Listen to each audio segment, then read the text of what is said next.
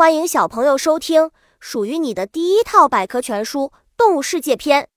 主播多云下的蛋，欢迎订阅。第零三幺章：小知识。两栖类和爬行类动物在温带很少，像鼠、兔子等啮齿类动物则较多。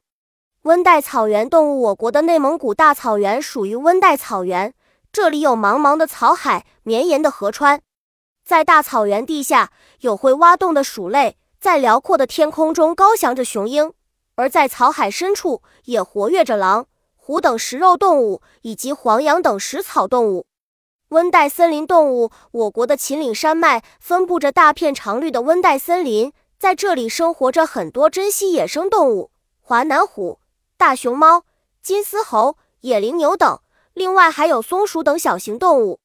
老虎是温带森林的林中之王。温带沙漠动物，温带沙漠常常是由草原沙化形成的，因此这里生活的动物不少还保持着食草的习性。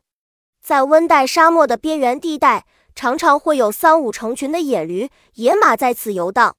本集播讲完了，想和主播一起探索世界吗？关注主播主页，更多精彩内容等着你。